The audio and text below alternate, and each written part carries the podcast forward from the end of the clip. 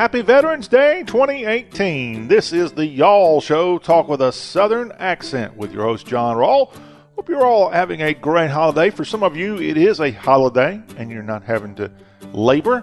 And for some others, well, you're having to work just like a regular old day. But regardless, we want to thank our veterans, those who serve currently, those who have served in the past, and our heroes of yesteryear, those who served honorably and were discharged and are no longer with us, those who served and lost in the ultimate sacrifice. We want to remember them here on this Veterans Day 2018. This is the show that's all about the South, and we are all about our veterans here, the Y'all Show with John Rawl on this Monday. And if you want to reach out to us, our number is 803 816 1170. And our website is y'all.com. That's Y A L L.com. And would love to hear from you. And again, want to hear from our veterans. We thank you for your service here in the southland of our country. We are on the road right now. We are in the Palmetto State. And as I've told you before, this is where I where I was hatched and where I've grown up. And I'm at my mama's house, and my dad happens to live here too. But you know, in the South, we always we put a little bit more emphasis on your mama. So, uh, how's your mom and them? Well, mom and them's good. And I'm here for the day or two, or possibly three days this week, catching up on some some good home life.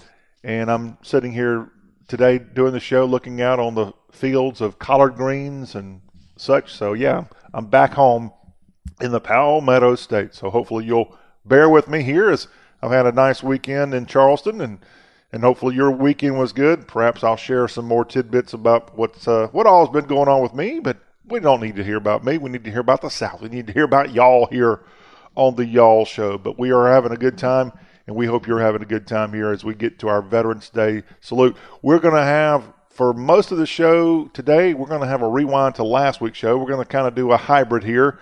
We're going to do some headlines from around the region. We're going to do hashtag hullabaloo. And then we're going to rewind back to last Monday's show for the rest of today's show. So if you hear some of this stuff from last week, apologize. But we are sidetracked with the Veterans Day and couldn't get some guests on. And so we're going to just kind of go back to last week for half of today's show, if that's okay with you. Yeah, I thought it would be. But right now on the Y'all Show, we want to dive into what's going on, and it is Veterans Day 2018. And when I saw this story come out, I could not believe it here, but it's true. The Department of Veterans Affairs is suffering from a series of information technology glitches, and it's caused GI Bill benefit payments covering education and housing to be delayed or, in some cases, never to be delivered. And so, our veterans here on Veterans Day right now, some of them are having a tough time being fairly compensated with stipends and such from the Department of Veterans Affairs. So come on, what's going on? We we don't want to mess over our our great service members and and the Veterans Affairs Department, which we, we you know President Trump when he was hired said he was going to fire people, and a lot of that was doctors and such. But this could be more on the administrative side. Things aren't getting done, and we want to get that fixed. So if you're a veteran and you're not getting paid properly, and you think it might just be you, no, this evidently is something going on nationwide where veterans are being left out. Let's get that corrected. There's no excuse for the government not to have payments going to our heroes on time. This is Veterans Day, but in 1954, this holiday was named Veterans Day, and it was actually Armistice Day prior to 54. Armistice Day marks the 100th anniversary of the end of World War I on November 11th at the 11th hour of 1918. The Allies and Axis forces in Europe stopped fighting, and World War I, billed as the greatest war ever and the war to end all wars, mercifully came to an end.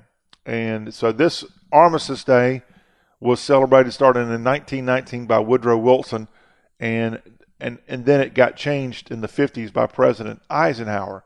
But we want to remember our doughboys from 100 years ago, as yesterday, Sunday, was the 100th anniversary of the war coming to an end. And I found this article on AL.com that I thought would be something good to pass along here. It's called 10 Ways World War I Changed the World 100 Years Ago. And so perhaps some of this may be old news to you, but in case you're not up on history all that much, here are these 10 reasons the World War One coming to an end had a major influence then and it does now. Well, in 1918, 100 years ago, the war was going on, but also you had the great flu pandemic going on throughout the world, and as many as 500 million people were infected between 1918 and 1919, and the flu killed about 50 million of those 500 million, including 675,000 Americans dying in 1918 and 1919 from the great influenza. And I know that had an actual direct uh, connection to my family, my my my last ex-wife. Her grand her grandmother was born in 1918, and her father died about three months before she died before she was born from the flu pandemic. She never knew her father. Her father never saw her. Her father died before she was born. And that's just one example. But a lot of people lost their lives, and a lot in the South. 675,000 Americans dying with the great flu pandemic of 1918 and 1919. That is unbelievable to know that that happened 100 years ago, but sure enough, it did. Another result from World War I was the end of monarchies. Remember, at that time, Germany had a Kaiser, and you had a lot of these fiefdoms throughout Europe. Well, the monarch- monarchies kind of faded from history for the most part with World War I coming to an end. You had the rise of communism, of course. Red China, or rather, Red Soviet Union, Red Russia, was born during the World War One years, as Lenin and, and all those characters helped change the Soviet Union and, and make it Russia the Soviet Union. All that happened during this time. You had the rise of fascism, as Adolf Hitler was a corporal in the German military, and after the war, after Germany's humiliating defeat, he helped start the Nazi Party, and fascism became a major force in the 1920s and 30s and 40s in Europe. Another component of World War I was the resurgence of the Ku Klux Klan. If you've ever seen the pictures from 1925, thousands of KKK members marched down Pennsylvania Avenue in Washington D.C. That was a offshoot of World War, World War I, the resurgence of the Klan. Women's rights was a big deal. In fact, women were pretty close to getting the right to vote right before the war was declared. And when the war was declared, the push, the people behind that push decided, hey, we, we've got bigger things we need to do right now, and that's win this war. We'll just put this off. And sure enough, that's what happened. Women's rights didn't happen until after World War One with the passage of the 19th Amendment and then you saw women heroes like Amelia Earhart back in the 1920s rise to fame, and women had a bigger role thanks to World War One.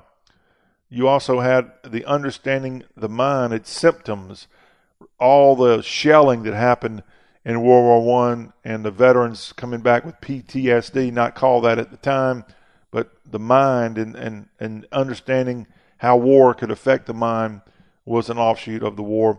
The maps were redrawn. Europe totally got changed, and places like what was Austria Hungary ended up being carved into various countries, and all that ended up helping to lead, to, frankly, to more war. You had the creation of the Middle East as a result of World War One coming and, and going. The appeasement of Hitler was an offshoot of World War One, as well as American isolationism. Remember, we were late in joining World War One, and when World, War Two was happening in the 30s and 40s, America they did not want to join the war. We kind of behind our back supported Great Britain, but we really did not want to get in another fight over there. But we ended up doing so when the Japanese attacked Pearl Harbor, which, by the way, Germany declared war on the United States. Would have been real interesting if the U.S had not done anything, if Germany would not have done anything, if we would ever had a war with Germany. I'm sure something would have ultimately come out of that. But one of Hitler's mistakes, declaring war on America after the Japanese attacked Pearl Harbor. And that's a look at some of the connections between World War I and how it changed the world 100 years ago as it came to an end. Just want to throw that history out here on a Veterans Day Monday. Hey, we've got to talk about politics. We thought we were done with politics, but no, decision 2018 lingers. And now Florida's Secretary of State has ordered a recount in the Senate and gubernatorial races in the Sunshine State. Secretary Ken Detzner issued the order after the unofficial results in both the governor's and Senate races fell within the margin that the law triggers a recount. So we'll see what happens there. Rick Scott trying to hold on to his slim lead over Bill Nelson and on the Republican governor contested Ron DeSantis trying to hold off Democratic mayor of Florida of Tallahassee Andrew Gillum recounts there and it's getting very testy as Broward County back in the news with a lot of questions about their vote counting process, and Florida not still able to determine a winner for the U.S. Senate race and the governor's race. In Georgia, Stacey Abrams, the Democratic contender for governor there, she's filed a new lawsuit in the race for governor. She filed this on Sunday. She's asking a judge to delay vote certifications in the Peach State in the unsettled governor's race by one day to make officials count any votes that were wrongly rejected. And if her suit is successful, it would prevent officials from certifying county vote totals until Wednesday, and it could restore at least 1,095 votes that weren't counted. The campaign said 1,000 more ballots could be affected. Remember, Brian Kemp, the Republican contender, has already declared victory in this race. He should be able to pull this race out, but Stacey Abrams not going quietly in the night and we'll find out what the judges and what time shows here in this race in Georgia. Amazing that in 2018, after we knew what happened in 2000 down in Florida between Bush and Gore, that we'd still have vote count discrepancies, not only in Georgia, not only in Florida, we see them out in California too right now. There's still some congressional races that happened last week that are very, very close and very, very confusing in what the final count will be. So uh, elections still are a, a confusing thing in some cases. Hey, we have a new candidate for President of the United States in the year 2020 as Richard Ojeda has announced he will run for president. Now, this is the West Virginian who was a state senator and a very vocal state senator in Charleston West Virginia, and a former U.S. Army officer, and he lost his bid to become a congressman in last week's election in the 3rd Congressional District of West Virginia. And now he's announcing he's going to run. He's already signed his paperwork with the Federal Election Commission to create the campaign Ojeda for President. And he wants people to come out and join him in the Mountain State where he lost his congressional vote last week by 12 points to Carol Miller, but it was able to get a big shift, a 31 point shift toward the blue in a district that Trump won by 49 points back in 2016, the biggest swing of Trump voters toward Democrats in any district in the country. So we'll see what happens there. I, am not familiar with anybody else that's actually officially announced now that the midterm is over. Sorta. I only say that because what's going on in Florida and Georgia. I haven't. I don't have a running list of Democratic challengers for president in 2020. But perhaps you do. But yes, Richard Ojeda, former Army officer and a very firebrand state senator in West Virginia, now going to rise perhaps from Charleston, West Virginia, and the legislative body there to Washington, D.C. as President of the United States. I don't think the odds are too good for him, but who, who would have ever guessed Donald Trump would be president either, unless you really, really were a true believer like his wife, our First Lady Melania Trump, said, If you run, you will win. And she was right. Cindy Hyde Smith, the, Dem- the Democrat turned Republican senator from Mississippi, who was appointed by Phil Bryant earlier this year to fill the seat Thad Cochran held, she and Mike Espy are going to be in a runoff later this month, and that will decide who the Senate seat will be from Mississippi. Well, she's now in the news for a remark she made about public hangings and her Democratic opponent in this special runoff is seizing the opportunity to embarrass his opponent. And she says now that she was simply complimenting a supporter when she said, quote, if he invited me to a public hanging, I'd be on the front row. And that was captured on video, and now it's making the rounds of socialist media.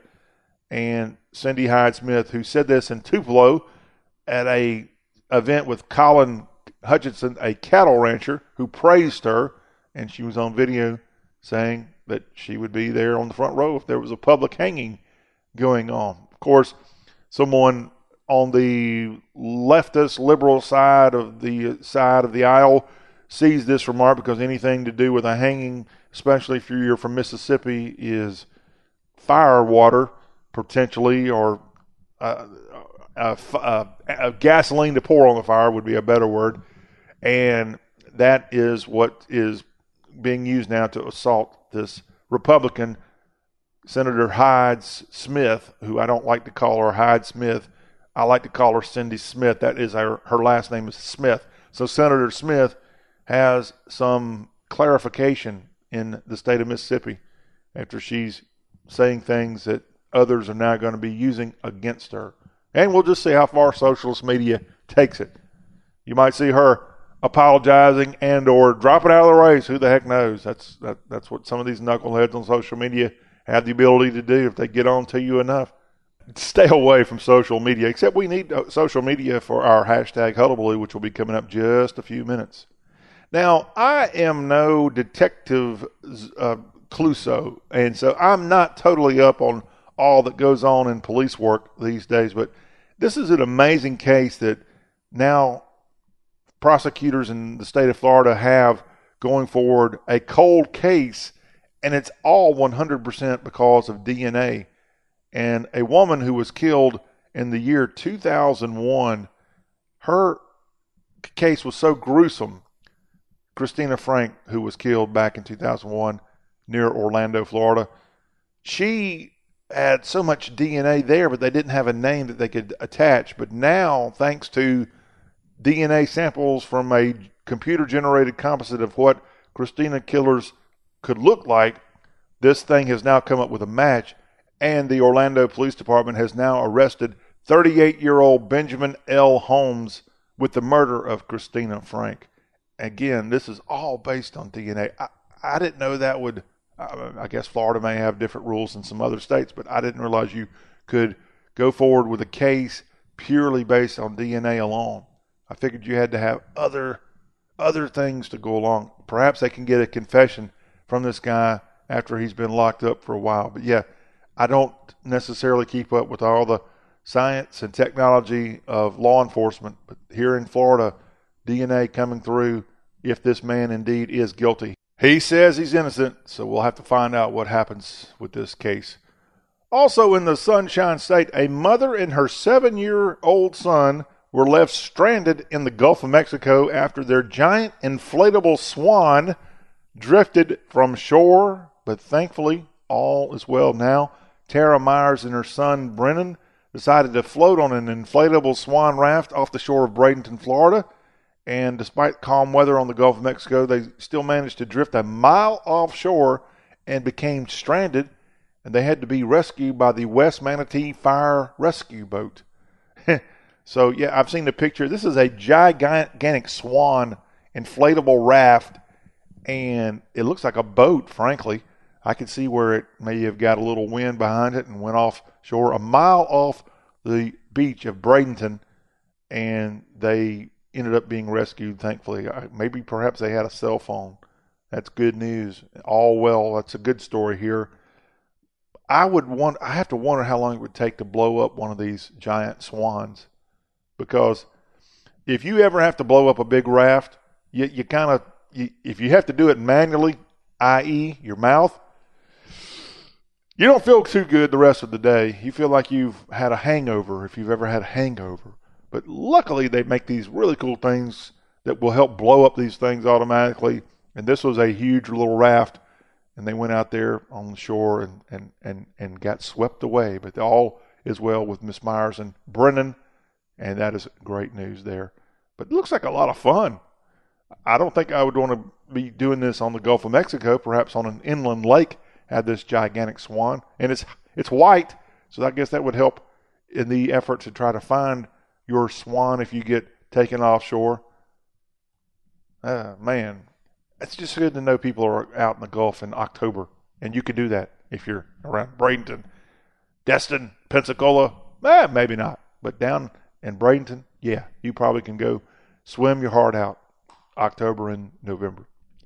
Tucker Carlson, the Fox News host, he's in the news because he's been caught on video cursing during a bar scuffle, but he says he was simply defending his daughter. This happened in Charlottesville, Virginia, and they were at a club there in Farmington, at the Farmington Country Club in Charlottesville, and a man pretty much followed Tucker Carlson's daughter, wondered if she was with him. She said that he she was his daughter, and the man says something negative and provocative toward Carlson's daughter.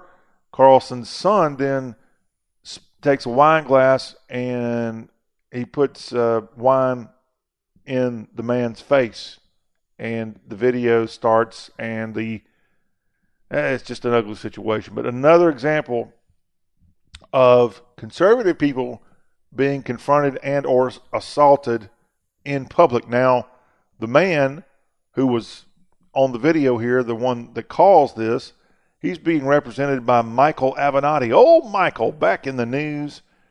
And michael avenatti says that his client may pursue criminal charges against tucker carlson after this newly released cell phone video showed the Fox News host appearing to threaten him during a scuffle at the bar.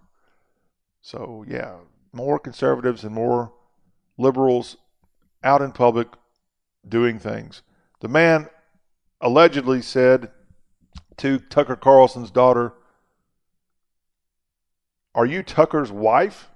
And then called her a very nasty word following that. And then the son threw a glass of red wine in, the, in his face and told him to leave the bar, which he soon did. But again, the old cell phone video coming into play here. No telling where this will lead. But Michael Avenatti is going to seize the momentum and try to get some attention. In Gaffney, South Carolina, home of the Big Peach and the mythical home of Frank Underwood, President of the United States. Well, that is if you watch the Netflix series House of Cards.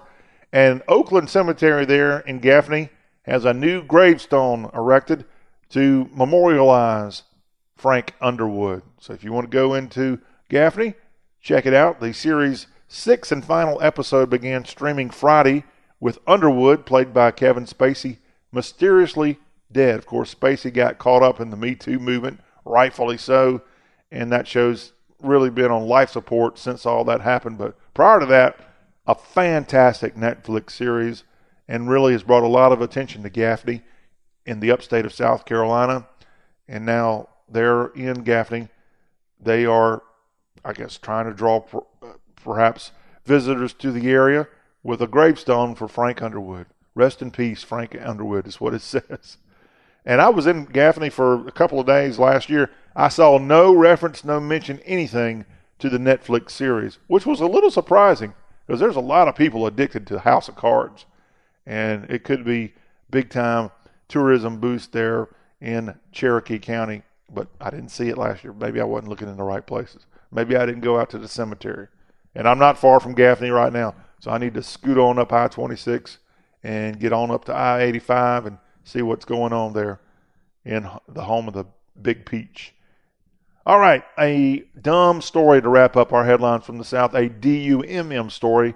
A man has broken into a home and then got in bed naked with the residents, according to Columbia County, Georgia Sheriff's Office. This man broke into the home, rummaged around, and then jumped naked into the bed with the two residents. 29 year old Christopher Lindner has been arrested on charges including tr- criminal trespassing. As the sheriff's office says, he broke in last week and jumped into bed with a couple who was watching television. That's good to know. At least they were awake. Could you imagine being asleep and a naked man coming in and getting in your bed with you? It says that they fled the home with Lindner in pursuit, and responding deputies found Lindner lying in a roadway and he fled. Authorities approached again, and an aggressive Lindner was pepper sprayed to no effect. Lindner then tried to enter a law enforcement vehicle and was hit with a metal baton and arrested. The report says Lindner admitted to being on methamphetamines.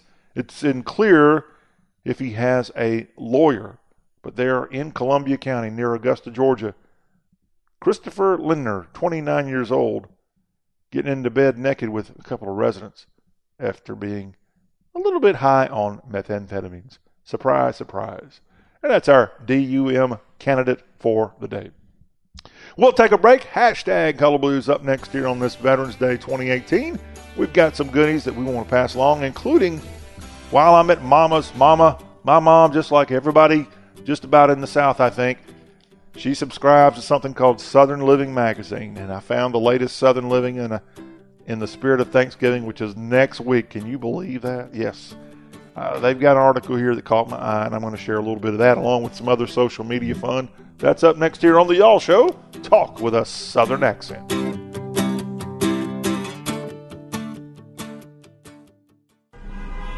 This car I'm driving, I overpaid big time. It was such a f- mistake. I should have just gone to Carfax.com, but I went to some other site. They gave me a price range? Oh, they were way off. Son of a.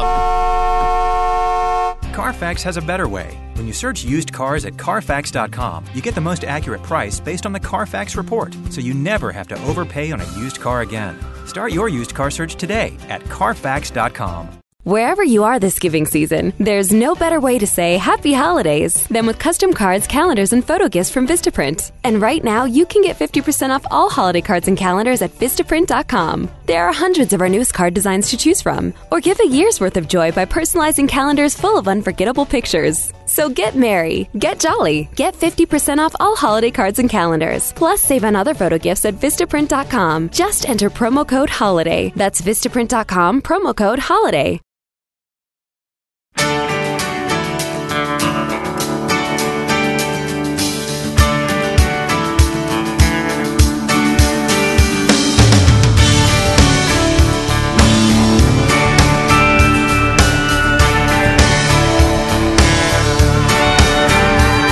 Well, if you ask me where I come from, here's what I tell everyone. I was born by God's dear grace in an extraordinary place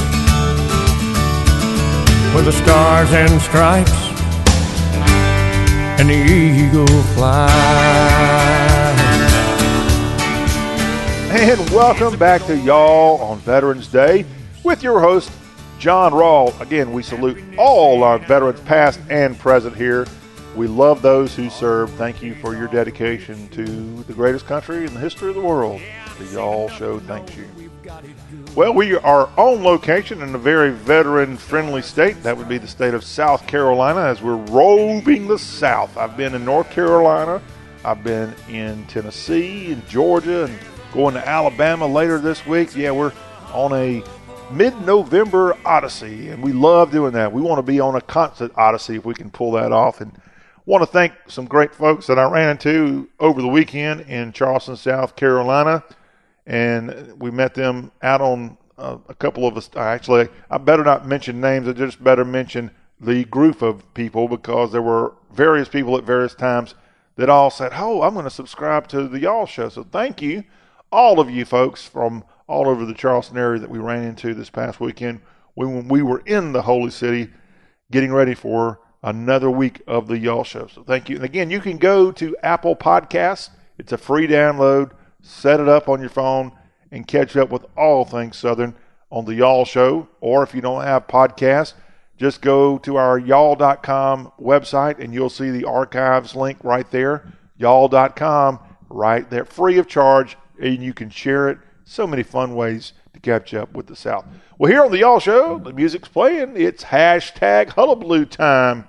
And we love our fun that we can find on social media and more. And I even have a traditional media form that I'm going to throw your way here, something called a magazine. Do y'all remember magazines? Well, I got a magazine called Southern Living in my hand, thanks to my mama. She had it out, and I said, something caught my eye, and I'm going to share with that with you just in a second. And we love magazines, of course. because for eight years, yours truly published Y'all magazine, the magazine of Southern people. You can find copies of that at y'all.com too. How about that? Well, we start off with a GIF here on hashtag Hullabaloo, and this is a GIF of a picture of cornbread and some beans right beside it. And it says, What's your opinion? Do beans go with cornbread? I, I can take it or leave it. What do y'all think? Let us know. Hit us up here, y'all show at y'all.com. And of course, not the kind of beans that you would find. I guess these would be like a great northern bean that would go with the cornbread, not black black eyed peas, perhaps, or other things. But do, do you do beans go with cornbread? Is the question. And I love cornbread that is just that right size. And I'm sorry, I really prefer circular cornbread. I don't like the cornbread that looks like it'd be a piece of cake, the triangular shaped cornbread. Give me the little circular cornbread. There's an amazing restaurant not far from where I today in the Columbia, South Carolina area. They've got several locations. It's called Lizard's Thicket. And when you go there, you got your choice of cornbread or rolls or both. And often most people get both. And they have wonderful cornbread at Lizard's Thicket we need to get Lizard's Thicket to franchise all over the South. That would be great because honestly, so many places around the South don't have that go-to Southern cooking place. And I just went to Lizard's Thicket on Sunday. I, I was here with my parents. My mom actually had a little health scare, and we had to go to the clinic, health clinic, hospital type thing. And they, my mother and father asked if I could go pick up something at Lizard's Thicket, which was right down the road. And I did. And I got them both bowls of vegetable soup. Now, when McDonald's and Arby's and Burger King and Taco Bell start offering vegetable soup, that'll be a great day. But I don't think that's coming anytime soon. But yes, Lizard's Thicket has wonderful vegetable soup and wonderful cornbread. Now, now, vegetable soup and cornbread is a wonderful combo. Whether beans go with cornbread, I'm not, I'm not so sure. We'll keep our eye on it. Let us know. Let us know what you think here on the Y'all Show. We'd love to hear your take. Now to a completely goofy and ridiculous GIF that I found, but it's just fun. And this is a picture of a little, little tiny baby, a real picture of a real baby, just a cute little baby on the Y'all Show. And the GIF's got some words attached to this pretty picture, this little smiling baby. It says, You didn't really take my nose. And below the picture of the little pretty baby, it says, that's just your thumb. You know the old trick that just about every kid's ever had pulled on them where the guy or woman comes and acts like they steal their nose and it's their thumb. Yeah. Everybody knows what I'm talking about, and that's just a gif that somebody out of complete boredom came up with, and I thought that was pretty funny to see that here on the Y'all Show. Another, this comes from Twitter from Autumn Elias, and Autumn Elias is a girl in the world, a mama, a nerd, a yogi, a blasphemer, a barbell jockey, a writer of words, student of life. The opposite of war isn't peace, it's creation. Okay. Her Twitter account is at Southern Sun, Autumn Elias. Well, I'm sure we're going to get pretty philosophical with this one. But her tweet is, hmm, Dale Jr. on Rogan. And I don't know who Rogan is, so I'm going to tell you who Rogan is in a second. A fine southern drawl, that man, is what she says about Dale Jr.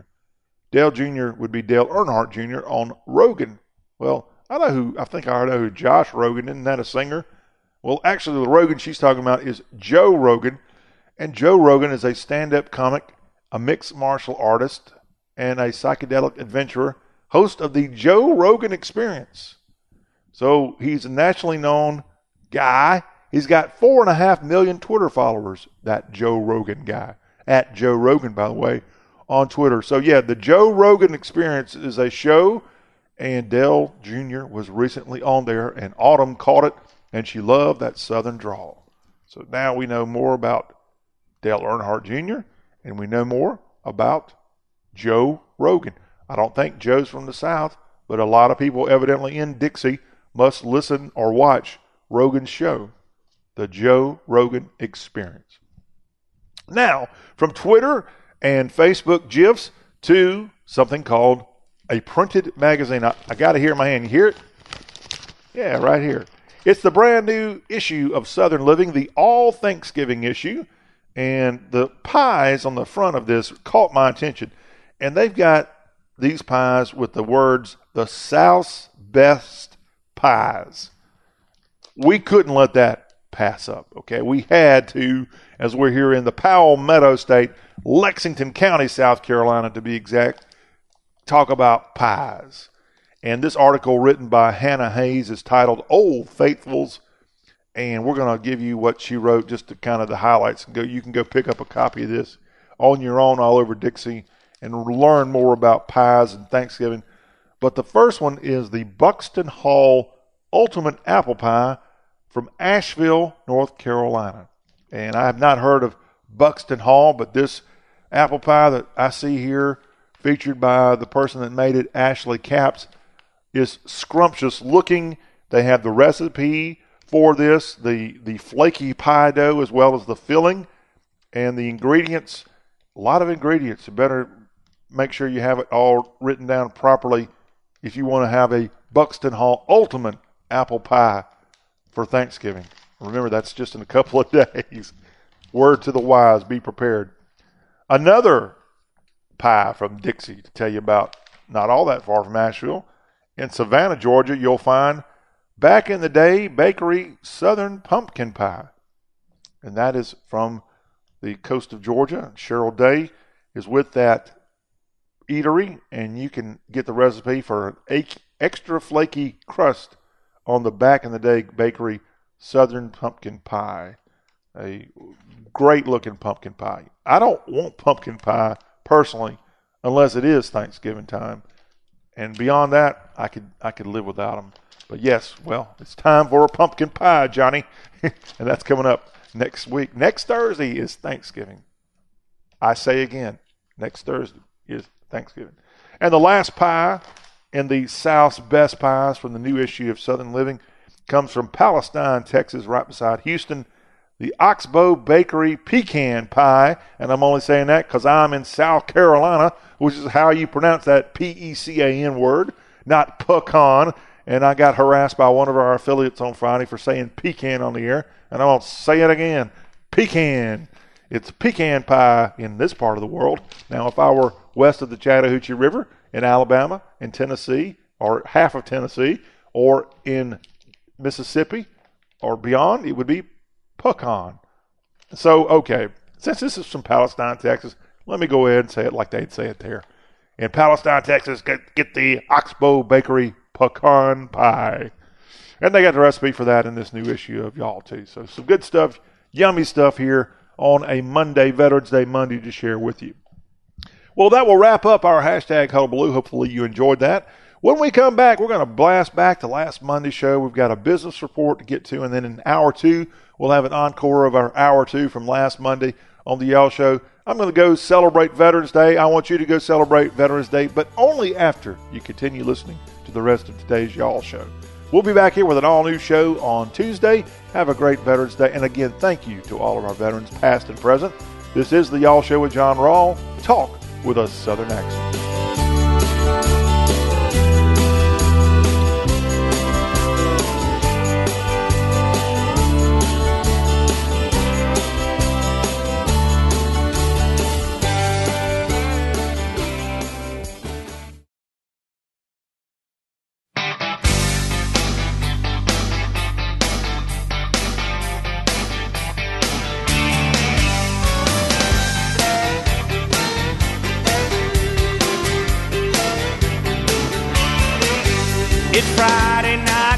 Get ready, set, go.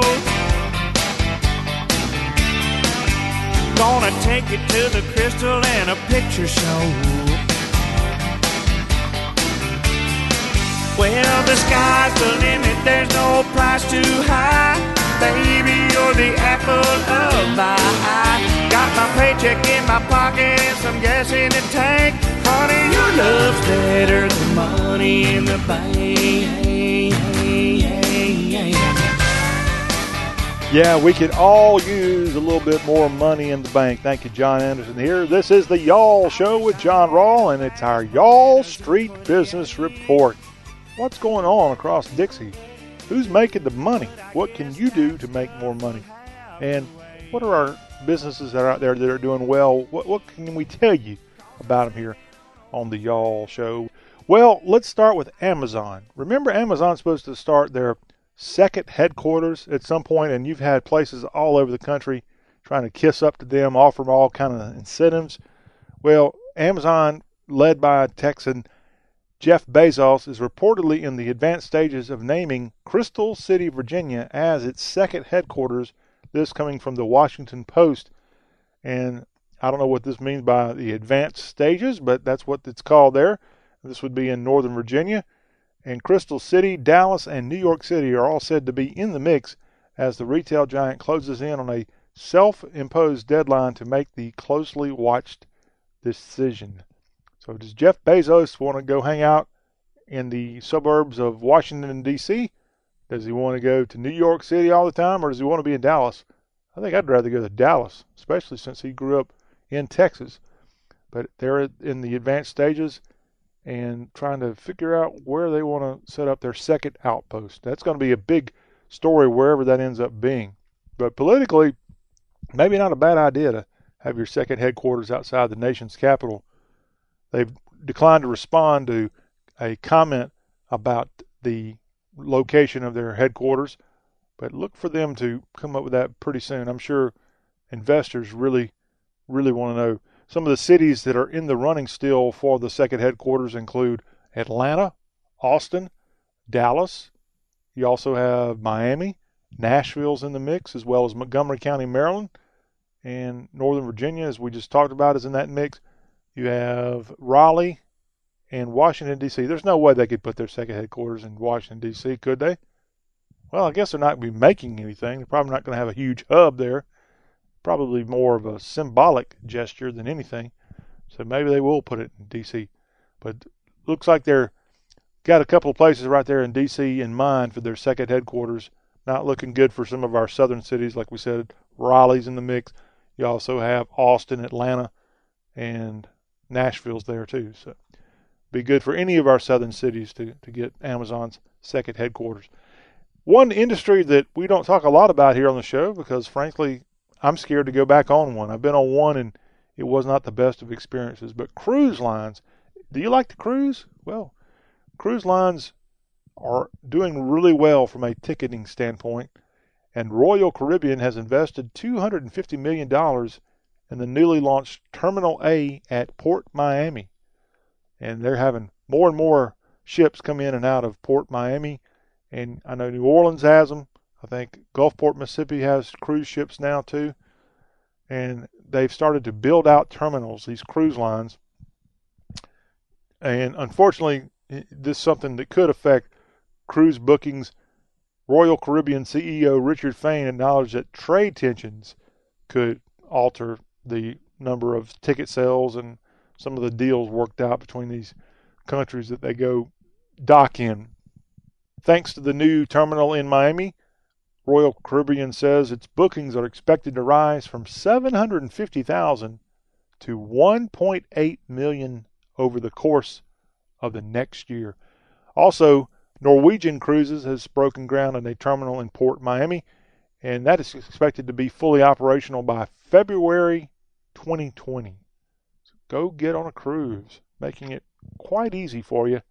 And big business, as we see. A lot of people in the South love to hop on those cruise ships. Luckily for us here in the South, we don't have to automatically fly to Miami to catch a cruise ship. For most Southerners, it might be a long haul in a car, but you can still get there. And that's good news compared to the rest of the country that might definitely has to probably fly and then get on a get on a boat, a big old boat after being in the airplane for a while. Applebee's is doing well. This company that started in Georgia back in 1980 it's turning its business around, and it has cheap cocktails to thank as part of the reason that they're seeing an increase in sales.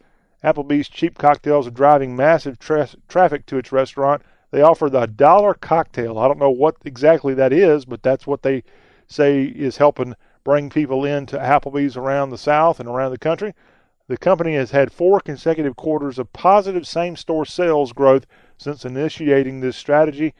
And the stock for the parent company, Dine Brands, is up more than 70% since January. It's been a record setting year for Applebee's, and they're showing no signs of slowing down. Good news there. Unfortunately, I've been in several towns in the South recently where Applebee's has gone out of business. And I know I liked Applebee's as a good option every now and then, and, and I kind of miss them. I hope they come back. Starting in 2017, the company began a campaign for offering a dollar margaritas, dubbed Dollaritas, to help bring in younger diners. And those young younger diners may not normally go to a place like Applebee's, but they also did monthly drink promotions like its Halloween themed dollar zombie drink, which was garnished with a gummy brain. that's disgusting.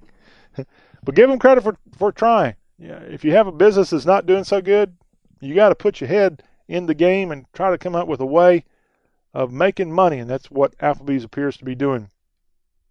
The company plans to have delivery available at a thousand restaurants by the end of 2018. There's another creative thing they're doing: delivery. Applebee's delivery. I I, I love some of our delivery options, especially the bags they bring it in, the boxes and stuff. That's call me goofy, but it's kind of neat to see some places the way they they bring it to you. Finally, to Charlotte, North Carolina, and the bank that's based out of there, Bank of America. They're going to give employees making $100,000 or less in annual compensation a one time cash bonus of $1,000. And cash bonuses will be awarded in the first quarter of 2019 Employees making between $100,000 and $350,000 in annual compensation will receive between 200 and 500 restricted stock units in the first quarter of 2019. Stock awards will be determined based on a compensation tier. Bank of America estimates the incentives will cover about 95% of its roughly 290, 209,000 employees around the globe.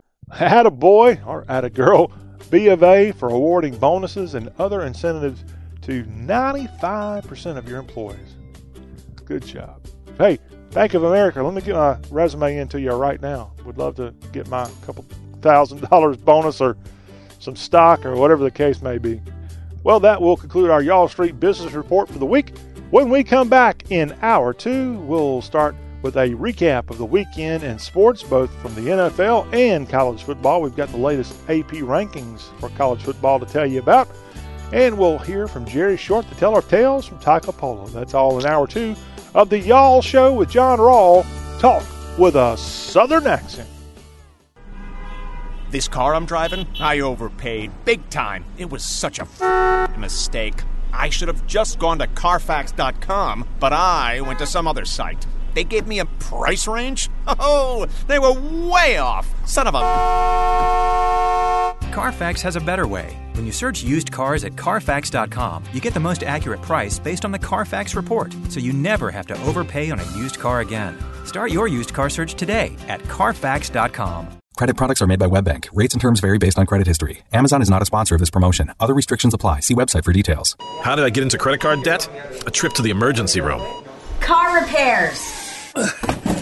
Moving expenses? There's a million ways to get into credit card debt, but one sure way to start getting out Avant. Avant offers access to online unsecured loans from $2,000 to $35,000 at competitive rates and no extra charges for paying back early. Over 500,000 customers have experienced the convenience of a loan through Avant. No wonder Avant has an A plus rating from the Better Business Bureau. The application takes minutes, and if approved by 4:30 p.m. Central Time Monday through Friday, funds are deposited as soon as the next business day. And now Avant will also give you a $50 Amazon.com gift card after your first payment is made on time. To check your loan options and to get this special radio offer, go to Avant.com today and enter promo code 4646 when applying. That's A-V-A-N-T.com, promo code 4646. Avant.com, code 4646. Wherever you are this giving season, there's no better way to say happy holidays than with custom cards, calendars, and photo gifts from Vistaprint. And right now, you can get 50% off all holiday cards and calendars at Vistaprint.com. There are hundreds of our newest card designs to choose from, or give a year's worth of joy by personalizing calendars full of unforgettable pictures. So get merry, get jolly, get 50% off all holiday cards and calendars. Plus, save on other photo gifts at Vistaprint.com. Just enter promo code HOLIDAY. That's Vistaprint.com, promo code HOLIDAY.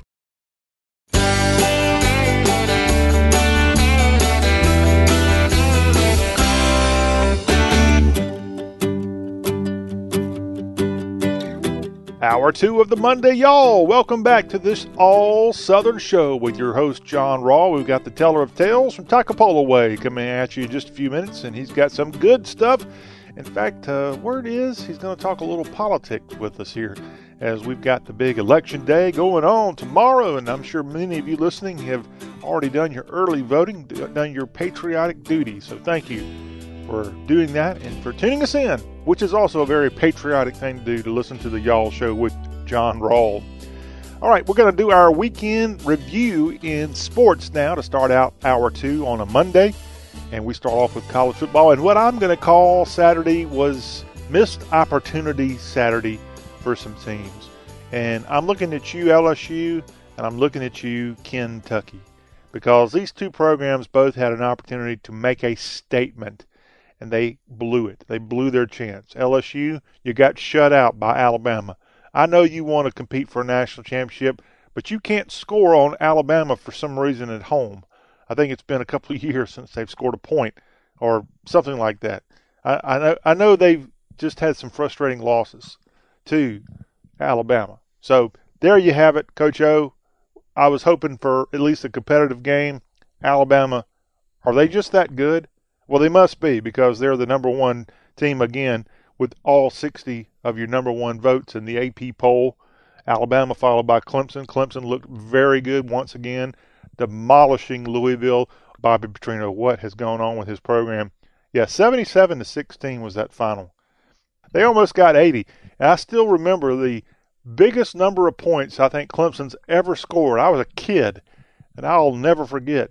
They beat Wake Forest in the 1981 magical season that they had, and they got a national championship. They won like 82 to 14 or something like that. And I remember I, I actually attended my very first college football game on that day.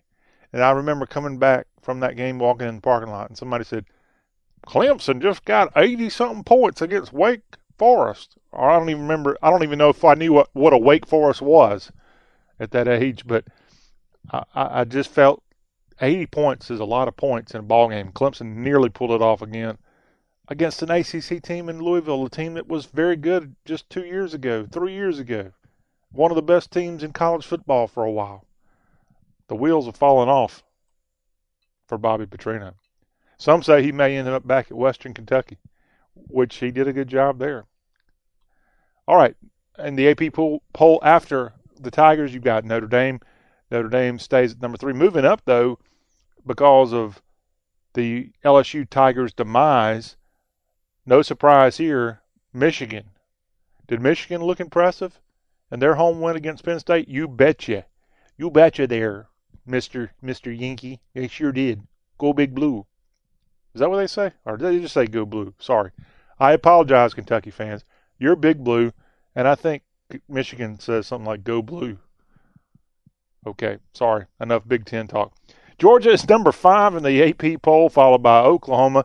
Big win for them in Texas Tech country this past weekend. West Virginia may have had the most thrilling win of anybody this weekend with a almost uh, walk-off touchdown against Texas in Austin, and the Mountaineers with a lot of guts. Dana Holgorsen's team decided to go for two. They actually got a two-point conversion on two occasions back to back because the first time Texas pulled a little timeout action that was a successful PAT, but the, the ref said, no, no, no, they called the timeout. So they had to do it again, and they pulled it off again. Awesome job there by West Virginia. And they're 7 and 1. And if West Virginia keeps winning, if Oklahoma keeps winning, and they face off in the Big 12 championship, I think one of those has a real chance to play in the college football playoff. So, Big 12 fans, you've still got a lot to go play for right now. What what could hurt West Virginia Remember, they had a game scheduled with NC State that got canceled because of Hurricane Florence. So right now, West Virginia is only seven and one in the country, and that missing that extra game could end up being a very big problem for them. But right now, number seven, be interested to see if they'll be that number or higher in the CFP reveal Tuesday night. Ohio State is at number eight. LSU drops five spots to number nine in the AP poll, and the Washington State Cougars with another win. They're eight and one in the Palouse, and they are in the top ten again this week. Other teams in the South that are in the top 25, UCF 8 and 0, and they are ranked 11. They dropped two spots this week, even though they got a win. Kentucky is at number 12. They dropped a spot after their loss to Georgia. The Texas Longhorns remain at 15 in the AP poll. Mississippi State moves up three spots to 18 after a big home win over Louisiana Tech. The Gators of Florida dropped six spots to 19 after a shellacking at home to the hands of the Missouri Tigers. Also from the South, the NC State Wolfpack are back in the poll at number 22. And that'll wrap up your Southern teams in the top 25 poll. The rest are all from the Big 10 or Big 12, like Iowa State's at number 23. They're having a pretty good season there, and Ames at 5 and 3 overall for the Cyclones right now. Standings wise, the ACC is still yet to be determined. Clemson's got a big game on the road Saturday. It's actually the best game going this weekend in all of college football. Clemson goes to Boston College and BC is seven and two overall, but BC's only lost one game in the conference. They're four and one. Clemson is six and zero, oh. and if BC can somehow pull the upset, look for the Eagles to maybe punch their ticket to the ACC championship from the Atlantic Division. Now the the the Coastal Division of the ACC is even more of a mess.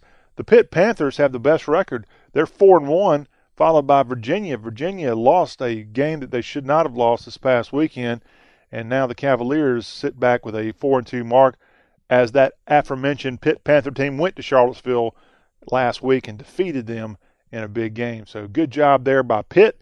The other teams in the ACC Coastal will include Virginia Tech at three and two, and Georgia Tech with a good win over the weekend. They're at three and three. They went on the road and won at UNC. So that is what's going on in the ACC. As far as the SEC, we know that Georgia and Alabama are heading to Atlanta. That was determined over the weekend. Sun Belt Conference, it's a race between Troy and Georgia Southern. The Trojans are 5 and 0. Georgia Southern is 4 and 1 in the conference. Those two teams square off this weekend. It's going to be a great game in the Sun Belt East Division between the Trojans and the Eagles. And the Eagles got shellacked this past weekend when they went to Arkansas State, but now returning home to face off against a very good Troy team that already defeated Nebraska this year. That'll be a fun game to watch in the Sun Belt Conference this weekend.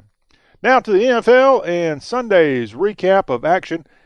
The Bears demolished the Buffalo Bills 41 to 9. The Browns lost another one as the Chiefs won in Cleveland 37-21. The Dolphins got past New York Jets 13 to 6. Minnesota over Detroit. Atlanta won in a big way against the Redskins 38-14. The Panthers all over Tampa Bay 42-28. Steelers topped the Ravens. The Houston Texans win again 19 to 17 over Denver.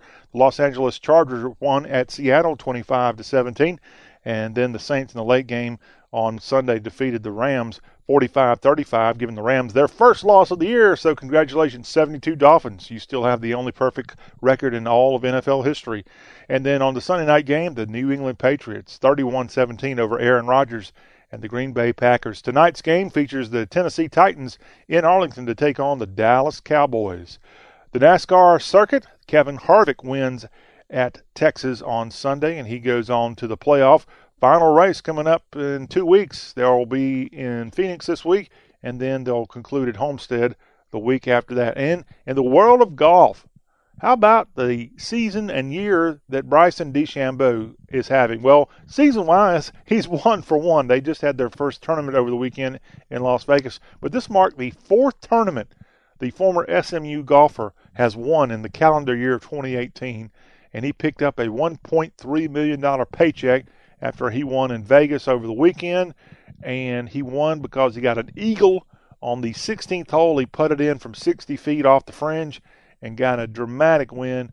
And this great golfer who does golf his own way, once again getting a victory to start the 2018 19 season of the PGA Tour. Congratulations, Bryson DeChambeau. That's a rewind of the weekend in sports here on the Y'all Show. Hope you enjoyed that. When we come back, Jerry Short, the teller of tales from Toccopola, well, he always has good stuff to talk about, but I know politics is on his mind as we've got a big election day happening within 24 hours, and he'll tell you his unique perspective, his deep fried perspective on politics and elections when we come back to the Y'all Show, talk with a Southern accent.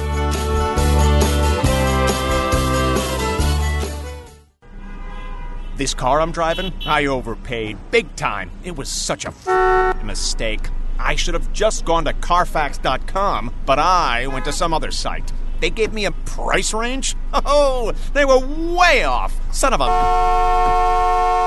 Carfax has a better way. When you search used cars at Carfax.com, you get the most accurate price based on the Carfax report, so you never have to overpay on a used car again. Start your used car search today at Carfax.com. Credit products are made by WebBank. Rates and terms vary based on credit history. Amazon is not a sponsor of this promotion. Other restrictions apply. See website for details. How did I get into credit card debt? A trip to the emergency room. Car repairs. Moving expenses? There's a million ways to get into credit card debt, but one sure way to start getting out Avant. Avant offers access to online unsecured loans from $2,000 to $35,000 at competitive rates and no extra charges for paying back early. Over 500,000 customers have experienced the convenience of a loan through Avant. No wonder Avant has an A plus rating from the Better Business Bureau. The application takes minutes, and if approved by 4:30 p.m. Central Time Monday through Friday, funds are deposited as soon as the next business day. And now Avant will also give you a $50 Amazon.com gift card after your first payment is made on time. To check your loan options and to get this special radio offer, go to Avant.com today and enter promo code 4646 when applying. That's A-V-A-N-T.com, promo code 4646. Avant.com, code 4646. Wherever you are this giving season, there's no better way to say happy holidays than with custom cards, calendars, and photo gifts from Vistaprint. And right now, you can get 50% off all holiday cards and calendars at Vistaprint.com. There are hundreds of our newest card designs to choose from, or give a year's worth of joy by personalizing calendars full of unforgettable pictures. So get merry, get jolly, get 50% off all holiday cards and calendars. Plus, save on other photo gifts at Vistaprint.com. Just enter promo code HOLIDAY. That's Vistaprint.com, promo code HOLIDAY.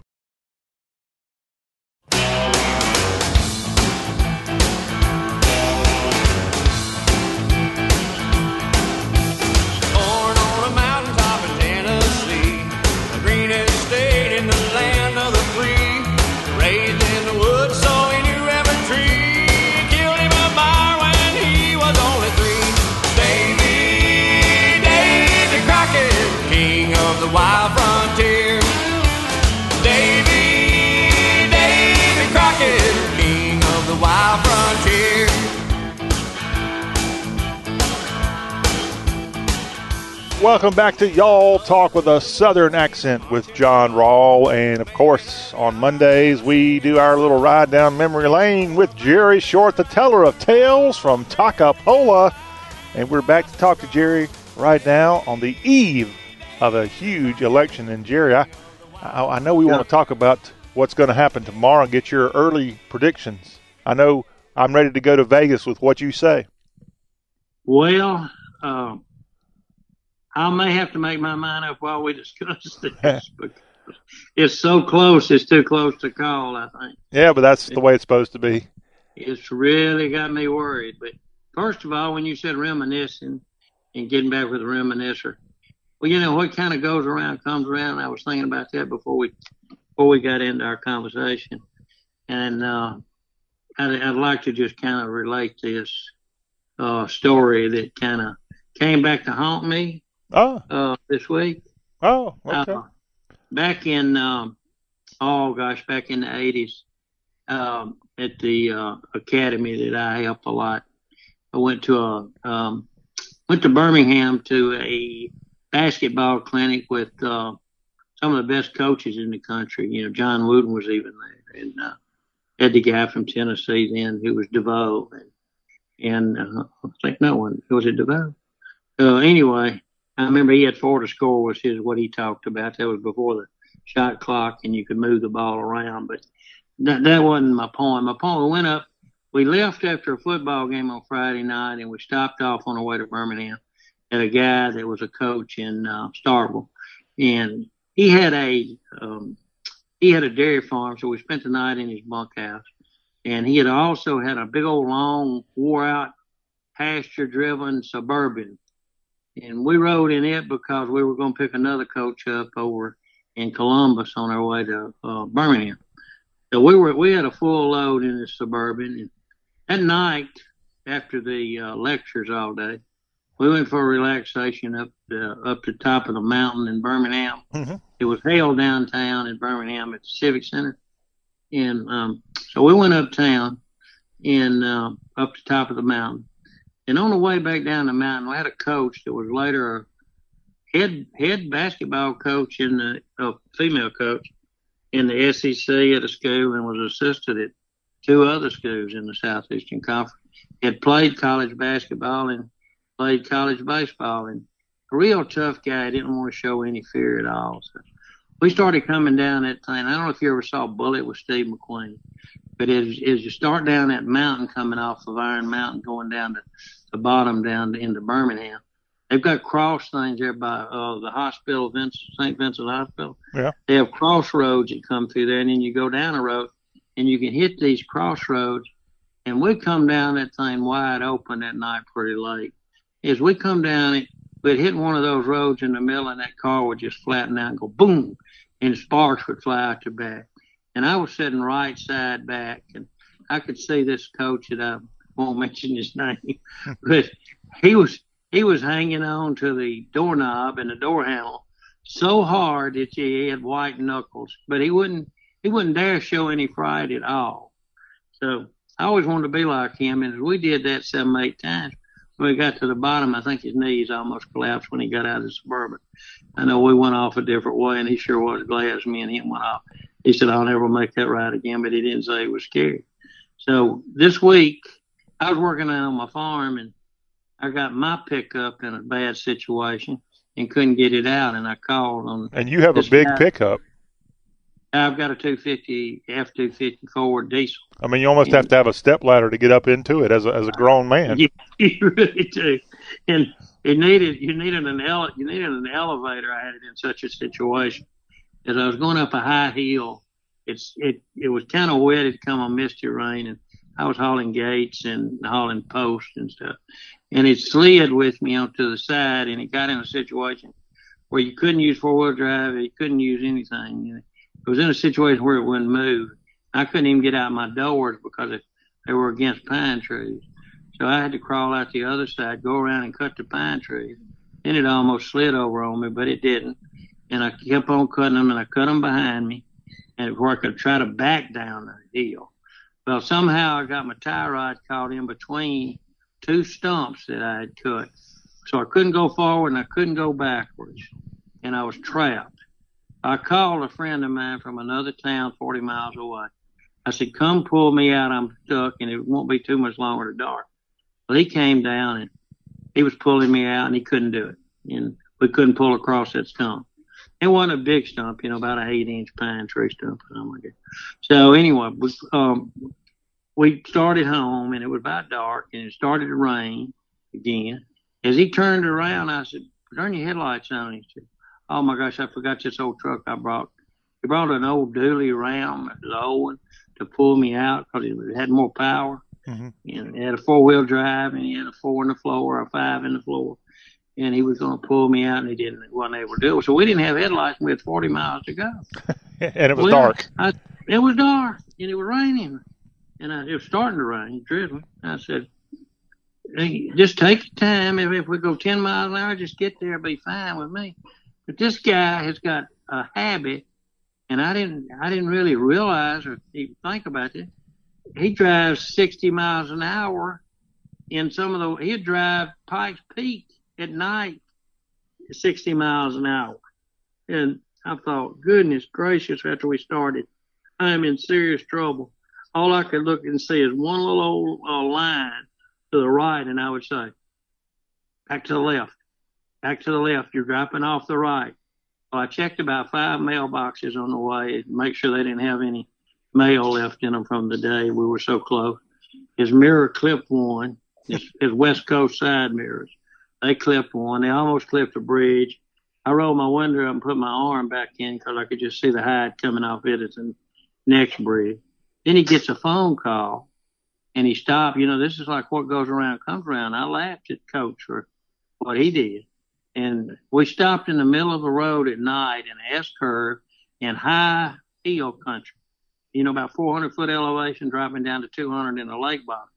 And he stopped on the hillside and he's checking his phone. And I said, Hey, you're in the wrong, you're in the, you're in the north, you're in the southbound lane and we're going north. oh, I can't see. I didn't know where it was. Oh, and he pulled over and he got in the other lane and we went on down the hill and he's making the call going down the hill went off the road three or four times. I could just feel him whip, whipping back home. I didn't know he had his dog in here. He's got a little old white dog. Little white dog was in, and I put my hand down beside, between me and him, and I was going to grab the seat as hard as I could and see if I could get some white knuckles on my left hand. And that doggone dog bit me on the arm till it bled. No way. And, yes, I did. I What's the dog's name? Uh, I don't know. Um, my wife might know. I don't know, and I don't. I, look, the dog was so so so confused that he went to make the shift right after that in his four wheel drive, which, by the way, it, wouldn't come out of uh, four wheel drive, and we were flipping RPMs at about six thousand.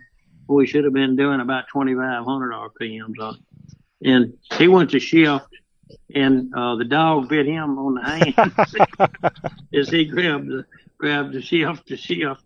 So we made it on into another little bitty town, and just as we rolled through this other little town, what it, what the lights would do, they would come on maybe for like five seconds, and then they would go off for like four minutes. And as a cop was going in a in a cafe, he looked around at us as we come up to the stop sign, and he saw and the lights come on at that second. I was hoping he'd see us so You he'd were- pull us over. Yeah, you were wanting to get pulled over. I was wanting to get pulled over, but he didn't see us, so we made it through that. And we pulled on out, and we finally got on a decent highway. We got out of that out of that hill country around the back of that reservoir, and as we got in that tank, going on the main highway, a trailer truck was coming, a, a 18 wheeler was coming northbound, and we were going northbound. He pulled out in front of the doggone thing, and he got out. The guy got out on his horn and like to blew us off the road. Went around us, and he was doing 70 or 75. I said, please, please don't do this. Don't. I know what you're doing. He got right behind it. He got on top of his tail lights. I said, I know you're following those tail lights at 70 miles an hour, but I'd lost rather get home at 10 miles an hour. And I said, and I wouldn't show fear, but I said, you know, left, right, left, right, keeping him off of that white line on the right. I finally told him, keep your caution lights on. I can see a little bit every now and then. And they were real dim, but I could see a little bit. And then he cut his headlights on just as he was ran off the road.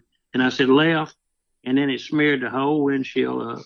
And he almost hit another headbound car in the southbound lane. Uh, we kept going on up the highway, and we got we were getting pretty close to where I was going to get out of town. I was going to get out, and I said, "Look, tell you what you do. Stop down here at this place down as we come into town to the service station. I'll walk home. Well, it was going to be about a two mile walk, but I did not care. I was ready for a two mile walk if that's what it took to get me out of that truck alive. Oh no, he whipped in there and he kept going and we rolled into downtown. He said, I'm all right here. This is my hometown, small town, 3,500 people. I'm not worried about it. He said, Law won't do a thing to me right here. so he said, Here we go, busting right. It." We went straight through downtown doing 45 miles an hour, but you have no business going 45 miles an hour in the middle of the daytime on Sunday morning. Hmm. And we went straight through downtown, and he carried me. He was going to take me home, and he missed the first turn. And I said, "Hold up, you just missed that turn to go up to my house. It's high on a hill." And he threw it in reverse and backed up, never looked behind him, back straight back. And it was Halloween night. Saw kids on the side. I said, "Look, uh, there, there's kids that they're, they're still trick or treating. I mean, it's 8:30, but some are still out of here. And please, you know, and I, I pleaded with him, but he took me home and, and he went on home and he called me. But I can't wait to see that coach and tell him, hey, what goes around goes around because I squeezed my hands till they bled.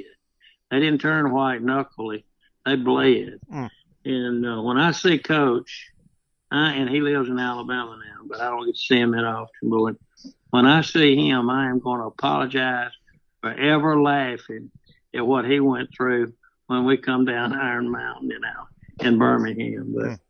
You know, always keep that in mind now. What what you do may come back to bite you. Did you know if your friend made it home in that truck with no lights? Yes, I had him call me, and he said it was raining hard when I got here. I backed in the carport with this old truck. I didn't take it to the barn, and I made it in the house. And he's been kind of sick, and I was worried about that also. He might have rabies, and so you, so do you from that dog bite. I think I do because I, that thing's been itching all day. But anyway, that was uh, that was one of those. If, be careful what you say because it may come back to bite you, literally. no kidding. No That's kidding. Kind of what, that's kind of what happened. Fido got a piece of you on a cra- crazy ride in Toccopola country with Jerry Short. Hey, when you talk to Jerry, you just never know what you're going to find out. Well, we're not done talking with Jerry. As we said, tomorrow is a big day across the country and especially across the South with election 2018, the midterm. And we'll get Jerry's take on that and go back in history of the political landscape of the South and what Jerry's thoughts on that is. This is the Y'all Show, talk with a Southern accent, as we will continue our tales from Toccopola.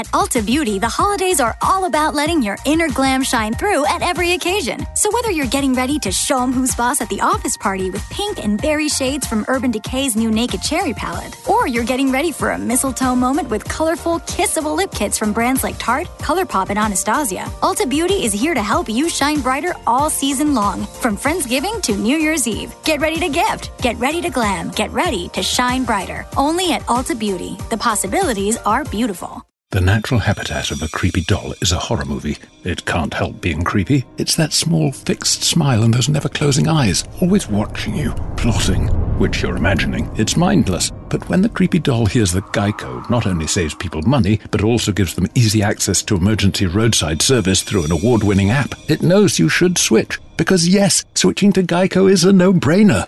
The only question is, how did the creepy doll move from the bedroom to the hallway? I would get out of the house. Are you putting your retirement savings in a 401k, IRA, or investment account? Then I have one word of advice stop.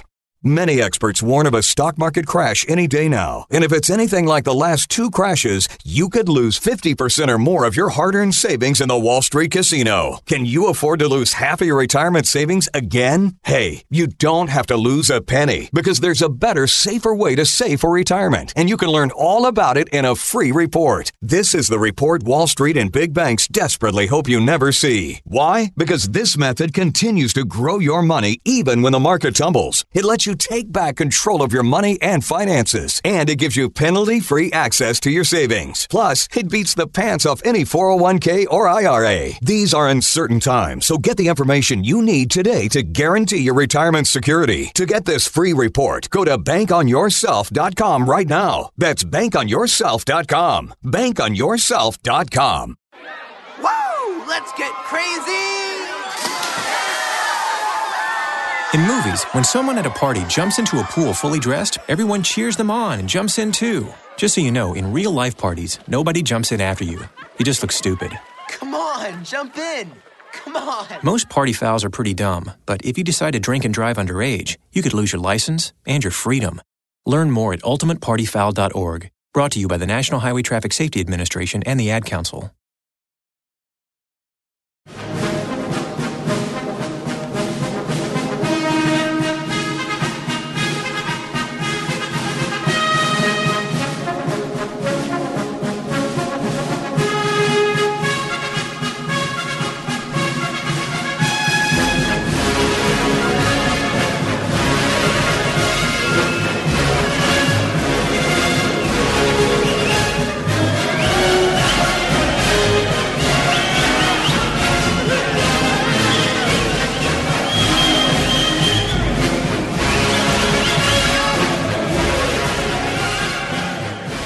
Back we are on the Y'all Show, talk with a Southern accent. Our number is 803 816 1170, and you can find us on the World Wide Web at y'all.com with John Rawl. This is the show all about the South, and we have the teller of tales from Toccopola, Jerry Short, with us now. And Jerry, happy election 2018 to you, sir. Oh boy, I hope I can say happy election about uh, Tuesday night at this time. If I, I'm a little bit worried. I'm concerned. Uh, you know, I don't really want to get real political, but uh, obviously I'm uh, leaning Republican Party 150 percent. Yeah. And uh, you know, I was thinking the other day, when did we, we were all so Democrat in the South? So how did we switch to the Republican Party? Which it was over a long period of time, but it seemed like it was overnight because I remember the night that my family did. We were in Memphis watching the uh, Republican, I mean the Democratic convention from Los Angeles that year. What year? 60. 1960. 60. Oh, the one that Kennedy was Mhm. nominated. The one- Mr. Kennedy that was from Los Angeles and had Mr. Lyndon Baines Johnson, I think, hanging on his coattail. And, and uh, Kennedy was nominated on that last day of the convention because that was the day we were there watching on TV.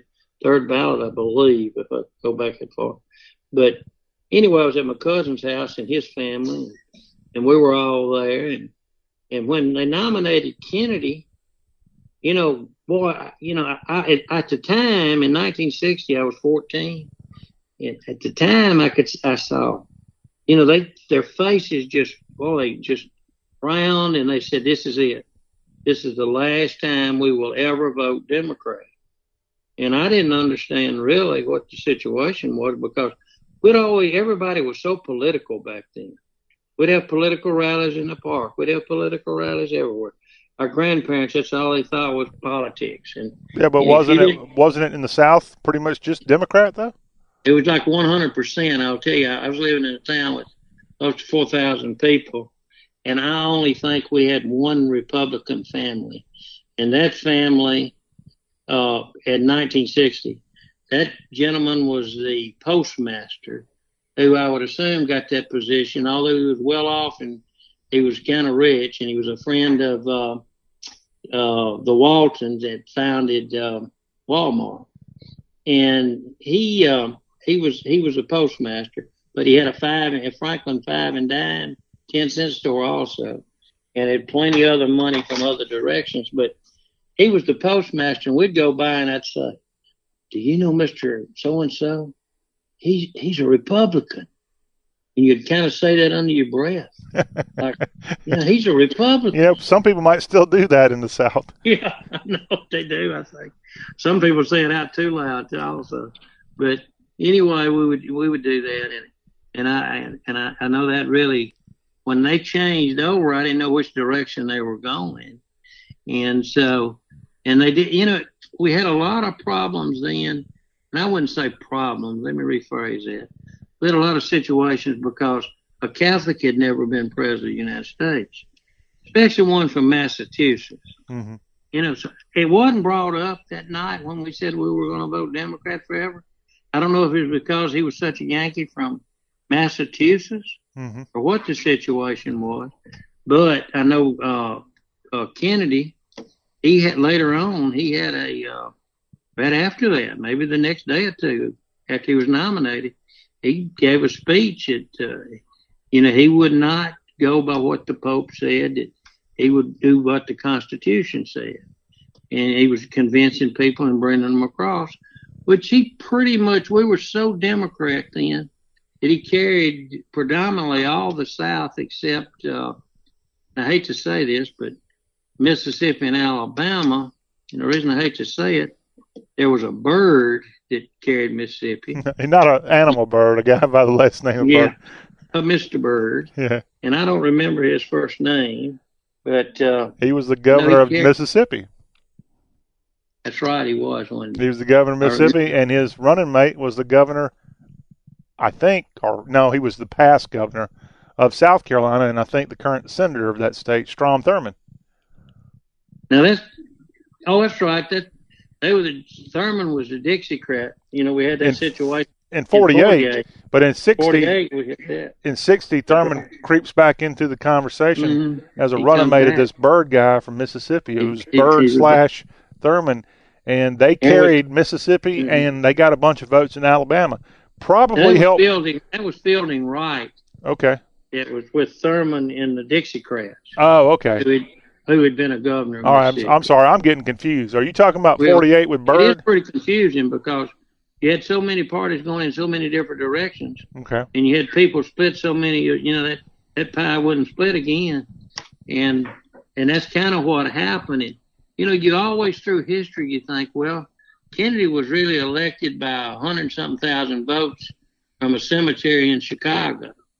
You know, it's kind of a it's kind of an urban legend on Kennedy getting elected. But you know, if you really look at it, those unpledged uh, electoral college votes that he lost in Mississippi and Alabama, and one or two in Oklahoma, probably gave him the election. If if those Nixon. had gone to the Republican, in this case in Right. 1960, Nixon, then Nixon would have been the president. Nixon would have won in 1960. I know. And Nixon was a lot more qualified, but he didn't have the charisma.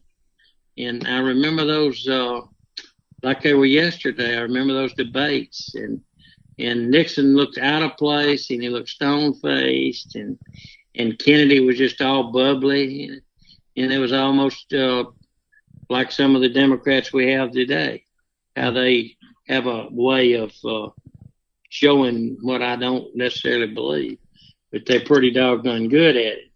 So, anyways, I got to thinking about all this stuff. I guess, you know, the solid South, you've heard that phrase probably all your life. And if we, if we throw the solid South in, the solid South was Democrat. And the solid South also included, like, I think Maryland even, and Missouri, and uh, Oklahoma states that wasn't necessarily Confederate states, but there was a solid South bloc. And as it went on, and then as it started, some things started happening, and you hate to throw segregation and and anti-segregation and everything in there, but that's kind of what started driving the South more to the Republican Party, because the Republican Party was a lot more conservative than the Democratic Party. The Democratic Party, especially under LBJ, and even before that, I think under Harry Truman, they uh, uh, integrated the Army and they gave away a few freebies also that Southerners didn't appreciate. They had some programs that Southerners didn't appreciate. Even though a lot of them went to XGIs, they were still thrown in that way, you know, through him. And then his, his um, if you look back, his um, uh, uh, who who took who came in next? Um, gosh, uh, Eisenhower. Ike, yeah, Ike. Uh, I like Ike. Ike came in, and you know, Ike didn't do a lot. I don't think Ike was. He didn't want to get into that political play on that thing. And you know, we the situation in Little Rock happened under his administration. However, that would have probably happened. That was a court order that they carried out, kind of like Kennedy carried the court order out at the University of Mississippi. The only problem is University of Mississippi overkilled a little bit. They put about 33,000 troops in a town of 700 and a student body of 5,000. I mean, 7,000 and 5,000. You throw about 12,000 people and you put that many in, and now you're worried about putting 12,000 on the uh, U.S. Mexican border to stop a, what I'm considering an invasion. And I know a lot of people think that that's probably okay, that we should go ahead and, and do it the right way. But I think a tent city was is is not going to please many people. But it never did bother the army when they would put me in a tent city in the desert. You know, they would call it the Hilton. Really? And it would be a shelter half that you would button up with somebody else. And you'd say, Well, you're going over to the Hilton? And uh, and of course, when my daddy got out of World War II on the farm, we lived in a big tent and um, uh, had a bed in it and had hardwood flooring and raised it up. I lived in that for seven, eight, nine months. I don't know how many as a baby. So a tent's not going to hurt you uh, unless it messes you up uh, mentally like it has me, maybe. But otherwise, it's not going to hurt you. But going back to you know all that rigmarole, everything that went on, and then when you had the next the next thing I really remember that really I felt like kind of hurt was the '68 when they uh, Democrat in Chicago. They had riots and they had everything. They had those hippies and just it was unbelievable what went on in Chicago at the Democratic convention in '68. So they would they refused to seat the Mississippi delegation because they said that they didn't give blacks a chance to be delegates. So they refused to seat us or or Mississippi, um, however you want to phrase that. But that that was a thing that kind of turned Mississippi. However, if you look back at it, when we're looking at that was more on a national scene. You know, we voted more Republican in the South in that in that solid Southern bloc on a national scene for Republicans. Locally, they stayed Democratic. I had a lot of arguments with my mother's mother about that. She was a Jimmy Carter fan. Obviously, I was not. And then when Mr. When President Reagan came in, I'd worked really hard on President Reagan's campaign. And when he came in, she uh, just called him that actor. And so we'd get a few we'd get in a few arguments about that. But she finally came around before she died at 93 or four. And uh, but you know, once a once a yellow dog Democrat, it was hard to change him. So if you ran locally, you had to run as a Democrat in the Southeast to get elected local. And I don't care if it was for dog catcher, if it was for mayor, or if it was any any state office. If it was a state legislature or a state senate, you had to have that D in front of you, or you would not get elected. Hmm. And that all changed maybe Oh, with Reagan, I guess on a you know it kind of really started changing then. I know uh, some places, Jerry, it hadn't changed. I mean, there's places no, today that, that's a Republican Republican mindset. Republicans are still probably the party that wins the presidential election, but on the local right. level, Democrats win. Well, and it's evolved in today where it's nothing racial. I don't think about it. I think everything about it is more the conservatism of the Republican platform bumped against the liberalism of the doggone Democratic platform. Well, I don't want to call it racism, but I, I can't help but think race is the predominant reason that a lot of people vote.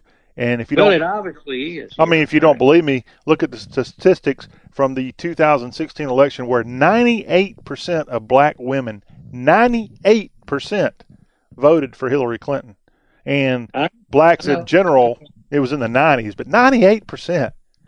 And obviously, you can't say that it's that way with the white vote because you couldn't be electing Obama, and you couldn't be electing these uh, some of these people that get elected. And I don't think that lady would be running near as strong in Georgia as she's running. Right. If if you were blaming white people, and what about Florida? Mm. You know, we've got a guy that's the mayor of Tallahassee that's right there, even in even Stephen, and maybe ahead by a couple percent points on the polls. I'm glad I don't put a lot of faith in those polls, but it puts enough in you to give you some worry. And uh, so we'll all know uh, real soon, time, real soon. Time but, too soon. But the, the point is, as a guy who's a, a fan of history like you are, I also love history.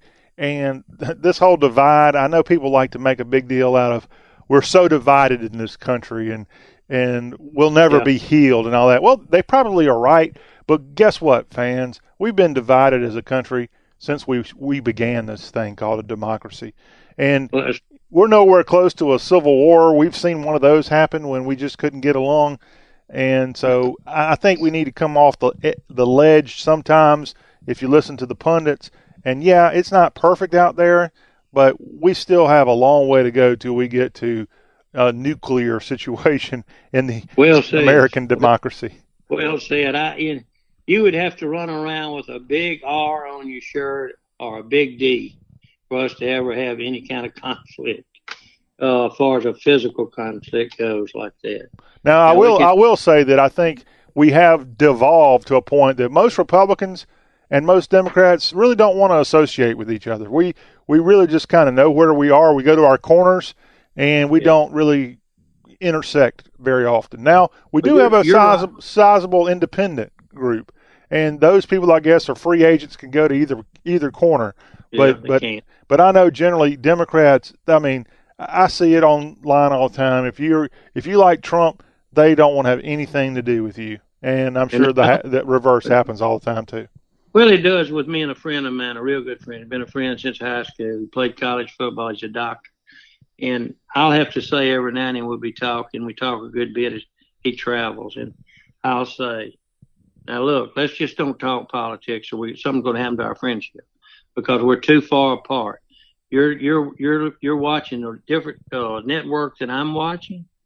And I'm getting a different side a viewpoint than you're getting and it's you're believing what you're listening to, and I feel like I've got an open mind on mine, but uh, maybe maybe I don't, but I know you don't because it, you're what you're telling me doesn't make any common sense.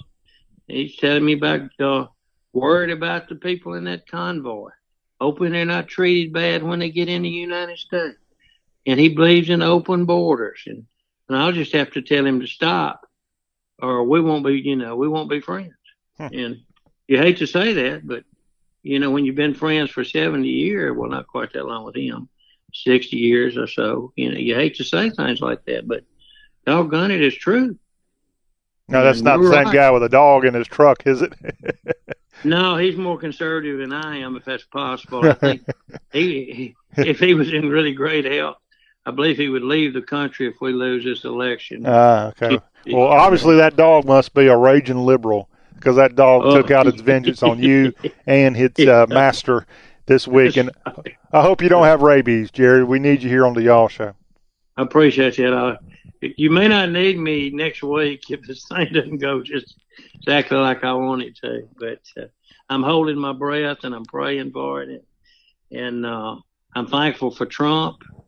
And uh, you know, I, I guess I put my political side out there a little bit, but uh, so hey, be it. Either you, know? like him or you don't, and half That's the country loves him, and half the people think he's terrible, and and those who like him know that with Trump, he's his own worst enemy. So imagine if he wasn't his own worst enemy, how much better things would be. But hey, he's done what nobody thought he could possibly do. So who's to say what's going to happen? Jerry Short, oh, he, thank you very much. Thank you, and I, I hope everything goes well. And we'll just hold our breath through the week and see what happens. All right, stay away from Fido. Well, that will wrap up our Y'all show for today. Hope you all had a good time hearing from Jerry Short. And again, tomorrow, it's all going to get determined, Election Day 2018. And we'll have the preview on Tuesday show and a full wrap up on Wednesday of this week when we cover politics here on the show all about the South. Until that time, have a great rest of your day. You've been listening to the Y'all Show with John Rawl. Talk with a Southern accent.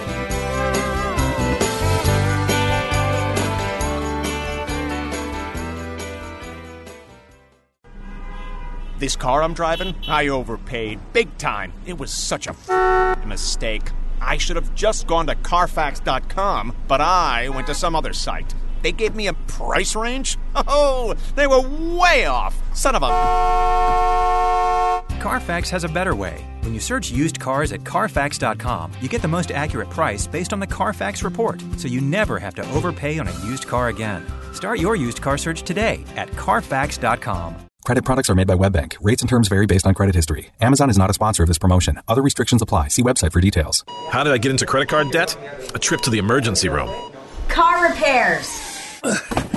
Moving expenses?